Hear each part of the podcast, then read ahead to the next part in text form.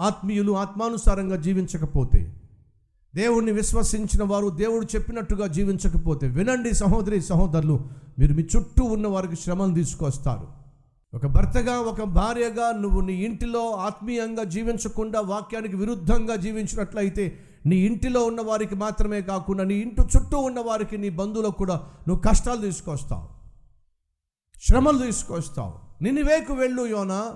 నినివేకి వెళ్ళి వారికి చెప్పు వారి పాపం పండిందని వారు నిన్ను శిక్షించబోతున్నానని అని దేవుడు యోనాకు చెప్తే యోన నినివేకి వెళ్ళడానికి బదులుగా తర్షిషు వాడు ఎక్కాడు. దేవుని సేవిస్తున్నటువంటి ఒక సేవకుడు ఒక ప్రవక్తగా పిలువబడిన వాడు దేవుని మాటను కాదని దేవునికి వ్యతిరేకంగా తాను ప్రయాణం చేసినప్పుడు తన చుట్టూ ఉన్న వారికి శ్రమం తీసుకొచ్చాడు. ఆ ఓడలో ఉన్న వారందరూ కూడా ప్రాణ భయంతో బిక్కు బిక్కుమంటూ ఆ ఓడలో ప్రయాణం చేయాల్సి వచ్చింది. అదే బాడలో అదే సముద్రంలో ఎన్నోసార్లు ప్రయ ప్రయాణం చేశారు. ఎప్పుడు ఎటువంటి విపత్తు రానే రాలేదు.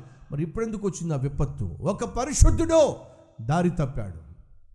ఒక ఆత్మీయుడు దేవునికి వ్యతిరేకంగా జీవించడం మొదలుపెట్టాడు. ప్రతిఫలము తన చుట్టూ ఉన్న వారికి నరకాన్ని చూపించేస్తున్నాడు. వినండి. ఒక భర్తగా ఒక భార్యగా ఒక కొడుకుగా ఒక కూతురుగా నువ్వు దేవుని బిడ్డగా జీవించడానికి బదులుగా నువ్వు నిష్టానుసారంగా జీవించే వ్యక్తివైతే నీ చుట్టూ ఉన్న వారికి నువ్వు నరకం చూపించేస్తావు. నీ ఇంటిలో నువ్వు నరకాన్ని సృష్టిస్తావు. ఈరోజు చాలామంది తమ్ముళ్ళో చాలామంది చెల్లెళ్ళు మీరు యవన ప్రాయంలో దేవుని బిడ్డలుగా జీవించడానికి బదులుగా నీ తల్లిని నీ తండ్రిని సన్మానిస్తూ వారికి గర్వకారణంగా జీవించడానికి బదులుగా నువ్వు నీ ఇష్టానుసారంగా జీవిస్తున్నావు. కాబట్టి నీ ఇంటిలో నీ తల్లికి నీ తండ్రికి నరకం చూపిస్తున్నావు. ఆత్మీయమైన భర్తగా ఒక ఆత్మీయమైన భార్యగా జీవించవలసిన నువ్వు నువ్వు నీ ఇష్టానుసారంగా జీవించడం వల్ల నీ ఇంటిలో నువ్వు నరకాన్ని సృష్టిస్తున్నావు. ఆ రోజు యోన దేవునికి ఇష్టానుసారంగా జీవించడానికి బదులుగా తన ఇష్టానుసారంగా జీవిస్తూ తర్షీషు వాడెక్కి కూర్చున్నాడు. ఆ వాడ అటు ఇటు కొట్టబడింది. బహు భయంకరమైనటువంటి పెను తుఫాన్లో చిక్కుకుపోయింది. ఆ వాడలో ఉన్న వారందరూ కూడా అతలాకుతలం అయిపోయారు. వారికున్న సమస్తాన్ని వారు సముద్రంలో గిరాట వేయాల్సి వచ్చింది. వారికున్న ఆస్తిపాస్తులన్నింటినీ కూడా సరుకులన్నింటినీ కూడా సముద్రంలో వదిలేయాల్సి వచ్చింది. అయినా సముద్రము నెమ్మదించలేదు. అయినా ఆ ఆ వాడ అటు ఇటు కొట్టబడ్డం ఆగలేదు. వాళ్ళకి అర్థమైపోయింది. ఎవరో ఒక శనిగొట్టో మనతో ప్రయాణం చేస్తున్నాడు. చీట్లు వేద్దాం రండి. చీట్లు వేస్తే యోనా పేరే వచ్చింది. ఎవడివయ్యా నువ్వు? అప్పుడు అంటున్నాడు. నేను ప్రవక్తని. జీవము కలిగిన దేవుణ్ణి సేవించే ప్రవక్తని. నేను ఆ దేవుని దగ్గర నుంచి దూరంగా పారిపోతున్నాను. ఎంత పని చేసావయ్యా నువ్వు? జీవము కలిగిన దేవుని దగ్గర నుంచి దూరంగా వెళ్ళిపోతున్నావా? ఏ మనిషి అయ్యా నువ్వు? ఆ విధంగా నువ్వు దూరంగా వెళ్ళిపోవడం బట్టి మమ్మలను శాంతి సమాధానానికి దూరం చేసేసావే. ప్రశాంతమైన వాతావరణానికి దూరం చేసేసావే. క్షేమంగా మేము అద్దరికి చేరుకోవాల్సిన వాళ్ళని చేరుకోలేకపోతున్నామే నీ తప్పు వల్ల మేము బలైపోవాల్సి వచ్చిందే. ఈరోజు ఈ మాటలు వింటున్న సహోదరి సహోదరులు ఒక ప్రవక్తగా ఉండవలసిన వాడు పరిశుద్ధుడిగా ఉండవలసిన వాడు దేవునికి లోపడవలసినటువంటి వాడు దేవునికి వ్యతిరేకంగా నడిచినప్పుడు తన చుట్టూ ఉన్న వారికి ప్రమాదాన్ని తీసుకొచ్చాడు నరకం నరకం సృష్టించేశాడు. సరే బాబు ఇప్పుడు మమ్మల్ని ఏం చేయమంటావు? అక్కడ యోన తన తప్పును తెలుసుకున్నాడు. అయ్యో దేవుని బిడ్డగా దేవుని ప్రవక్తగా దేవుని మాటకు లోబడవలసిన నేను దేవునికి వ్యతిరేకంగా పరుగులు తీస్తున్నానే. దానివల్ల నా చుట్టూ ఉన్న వరకు నరకాన్ని సృష్టించేశానే. దీనంతటికి కారణం నేనే. ఏం చేయమంటావు నాయన? నేను మీతో ఉన్నంత వరకు మీకు ఈ తిప్పలు తప్పవు. ఏం చేయమంటావు? నన్ను ఎత్తి సముద్రంలో పడేయండి.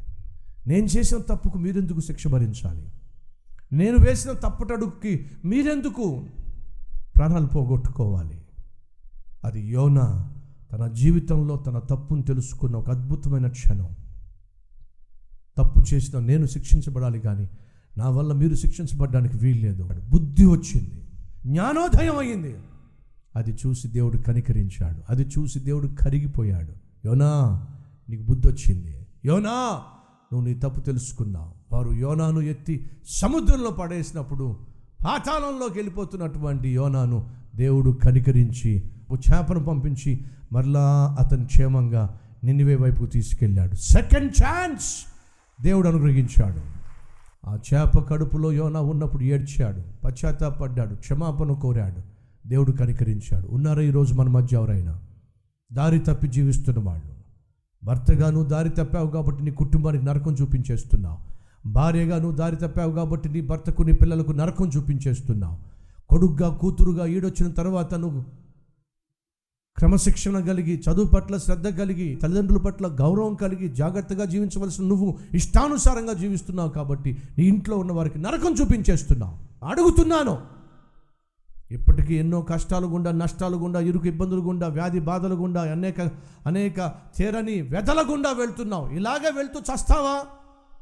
లేకపోతే వాటిలోంచి బయటకు వచ్చి ప్రశాంతంగా జీవిస్తావా?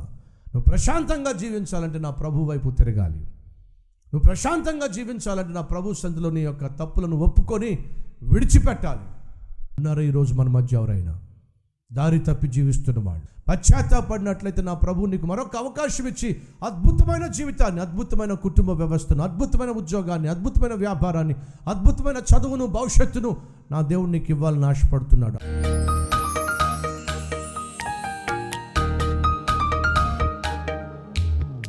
పరిశుద్ధుడు అయిన తండ్రి బహుసూటిగా స్పష్టంగా మాతో మాట్లాడాం విత్తబడిన ఈ వాక్యాన్ని ఫలింపచేసి ప్రతి ఒక్కరి జీవితాన్ని వాక్యానుసారంగా ఆత్మానుసారంగా మీరు మలచమని దీవించమని యేసు నామం పేరట వేడుకుంటున్నాము తండ్రి.